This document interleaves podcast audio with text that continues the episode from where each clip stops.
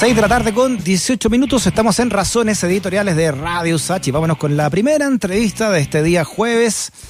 Con el porque el senador de la DCA, Francisco Buentumilla, anunció que está sosteniendo conversaciones informales, así las llamó, ¿ah? con el gobierno para buscar acuerdos que permitan destrabar la discusión de la reforma constitucional sobre escaños reservados para los pueblos indígenas en este proceso constituyente que podríamos tener, ¿verdad? Tras el fracaso de las gestiones de la mesa técnica. Es muy importante este tema, ¿no? De, los escaños reservados para, pueblos originarios. Así que vamos a hablar eh, directamente con el senador. Entonces, Francisco Huenchumilla, ¿cómo está, senador? Bienvenido a Razones Editoriales.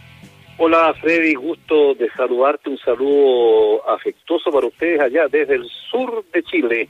Mire, ¿cómo está el cómo está el tiempo por allá por la Araucanía, senador? Oye, excelente, fíjate que tenemos un, sol eh, primaveral, cálido, así que muy agradable eh, estamos por acá, así que muy bien el clima, a lo menos. Oiga, cuéntenos, pues senador, ¿de qué se tratan estas conversaciones informales con el gobierno por los escaños reservados? Bueno, tú sabes que el proyecto de reforma constitucional para escaños reservados está en la Comisión de Constitución del Senado, de la cual yo formo parte y por lo tanto tengo una responsabilidad directa en el destino de ese proyecto. Y primero conversaron los asesores, los asesores nuestros de, de la comisión, de los senadores, con los asesores del gobierno, y eso anduvo estancándose, no, no, no dio los frutos esperados, es un primer acercamiento, que se utiliza siempre en los proyectos complejos. Este es un proyecto complejo. Bueno, entonces, en vista de eso, eh, ya entramos a tallar los senadores y a mí me pareció pertinente ya, y sectores del oficialismo también entrar a conversar para ver si podemos destrabar los puntos críticos, que son básicamente el número de escaños reservados y el padrón de los votantes a, utilizar. Entonces ahí estamos acercando posiciones, conversando, y ver si es posible eh, un acuerdo. Y paralelamente yo también converso con, con dirigentes de organizaciones, qué sé yo, que están a, a, caballo de esto y que están dirigiendo este cuento, porque lógicamente que nosotros no vamos a llegar a un acuerdo, los, senadores, sin eh, tener, digamos, la opinión y el visto bueno de las distintas organizaciones que les interesa este tema. Así que en ese estado estamos de las conversaciones informales. Perfecto. Mire, le voy a hacer la misma pregunta que, le hicimos al alcalde de Arapanui hace dos semanas por este mismo tema, ¿no? no sé si lo conoce, usted lo debe conocer, a Petero Edmund Paoa. Le preguntamos, ¿por qué a tan pocos días de un plebiscito como este, este tema tan importante no está resuelto, senador? Mira, eh, primero se resolvió en nuestra comisión el tema de la paridad de género.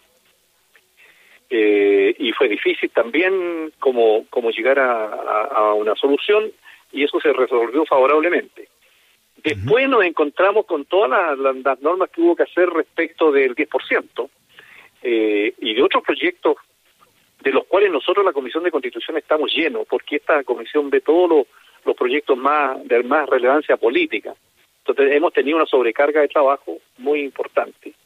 Y por otro lado, este proyecto es complejo desde el punto de vista político, desde el punto de vista jurídico, porque se trata de, de 9, 10 o 11 pueblos, los, que sean en definitiva, eh, hacer un distrito nacional, los pueblos votan separadamente por cada uno de, su, de sus candidatos pertenecientes a los pueblos distintos, entonces había que hacer un sistema electoral propio, hacer distribución territorial, hacer una, una distribución por el número de escaños por cada pueblo, poner de acuerdo todo ese mundo. Entonces, eh, eh, es complejo, nunca hemos legislado en Chile sobre un sistema electoral separado del sistema electoral general para todos los indígenas. Entonces eso trajo una, una complicación adicional y por eso eh, hicimos este preámbulo de que los asesores trabajaron fórmulas de fórmulas de acercamiento y, de, de escrituración de un acuerdo que que fuera jurídicamente aceptable dentro del, sistema constitucional chileno. Entonces, por eso se demoró un poco. Todavía tenemos plazos, estamos harto apretados, pero por eso que estamos conversando para llegar a un acuerdo, porque si ese acuerdo se produjera, eh, se despacha rápidamente eso. Ya, pero para entenderlo, eh, senador Buenchumilla, en términos numéricos también esto, ¿no? Eh, ¿Cuántos escaños cree usted que debiera haber para los pueblos originarios y de esos, ¿cómo se repartirían? Por ejemplo, el pueblo que también usted es descendiente, el pueblo mapuche, ¿cuántos debiera tener dentro de esa proporcionalidad? Pero mira, la, las variables que se manejan son que según el censo del año 2017, un 12,8% de personas en Chile se autoidentificaron como pertenecientes a algún pueblo indígena. si, si somos 18 millones de habitantes, el 12, el 12.8% viene a decir algo así como 2 millones 200 mil y fracción. ¿Aló? Entonces, ahí tienes un primer, un primer elemento. Entonces, ahí han hecho alguna regla de tres, los, dirigentes dicen, mire, si multiplicamos esto por el número de habitantes, el número que le pertenece, etcétera, digamos una fórmula matemática, entonces hablan de, de, 23, 24 eh, escaños reservados. Otros hacen otra fórmula diciendo, mira, eh, para los 18 millones de, de habitantes de este país hay 155 escaños, entonces el 12.8 debería ser sobre los 155, cuánto le corresponde, y ahí se habla entonces de 17, 18, más o menos. Y el segundo tema es que se dice, bueno, y esto, suponte tus 20, supongamos que sean 20, en, este ejemplo que estoy colocando, estos son aparte de los 155, y por lo tanto serían 155 más 20, y entonces la convención tendría 175. O los 20 se contabilizan dentro de los 155. Entonces, mm. eso también estuvo, estuvo en la discusión, porque si tú lo sumas a los 155, el cálculo que hace los sectores de la derecha fundamentalmente, bueno, y esto, esto cómo va a influir en, en los dos tercios, para dónde se va a cargar esta gente, van a haber como 20 votos más, entonces eh, todo el mundo está con la calculadora en la mano. Y si tú los deduces de los 155, entonces dices, bueno, ¿y dónde rebajamos? Tenemos que rebajar en los distritos donde hay mayor cantidad de, de, convencionales, ¿no? Entonces, claro. ese tipo de cosas son las que complican, digamos, la, la suma y la resta de, la ecuación esta. Claro, porque aquí viene ya la, llamada arquitectura política o arquitectura electoral, de, de ver qué significaría tener eh, de 150, eh, por ejemplo, eh, constituyente, eh, 15 pueblos originarios. ¿Cómo podrían eso inclinarse más hacia un pensamiento más de izquierda, por ejemplo. Me imagino que ese es el, miedo que tiene la gente de derecha, ¿no? Están con la calculadora en la mano, exactamente, y todos sacan cuenta. Eh, y además de eso, tú tienes que decir, bueno, suponte tú que fueran 20, bueno, ¿cuánto le corresponden a cada pueblo? La ley indígena, bueno, son nueve, más, más los afrodescendientes, más a lo mejor el pueblo chango, que todavía no es ley, pero que parece que está incorporado eh, y si tú le tocas por uno, ¿cuánto le tocan a los mapuches? Porque los mapuches son el 72%, algo así, de, los 2 millones 200 mil. Pues el pueblo mapuche son como un millón setecientos mil. Entonces, bueno, ahí se le toca mucho más a un pueblo que tiene 10 mil o 15 mil, qué sé yo. Entonces, esas son las variables que hay que resolver. Por ejemplo, el alcalde de, de Rapanui decía, mira, si hay 10 eh, escaños, nosotros optamos solamente a dos para que sea paritario también teniendo en cuenta, y dijo, ¿no? Que, que por ejemplo, el pueblo mapuche eh, hay, son muchos más eh, representativos, de, porque son más personas, digamos, que pertenecen a, ese pueblo.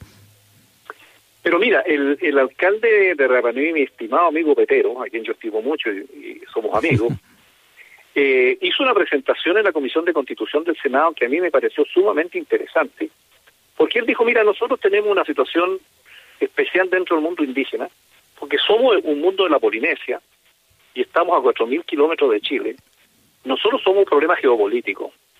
Nosotros mm. significa esto que Chile ahí, dentro de la Polinesia, tiene miles de kilómetros cuadrados de mar, de llegar al mar. Entonces este es un tema geopolítico. Nosotros aportamos al Estado chileno todo un cuento y entonces necesitamos esta representatividad.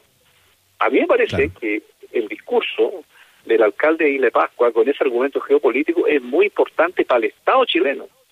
Porque nosotros tenemos un enclave allá mm. y entonces es fundamental nuestro pie que tenemos allá y entonces hay que darle una participación.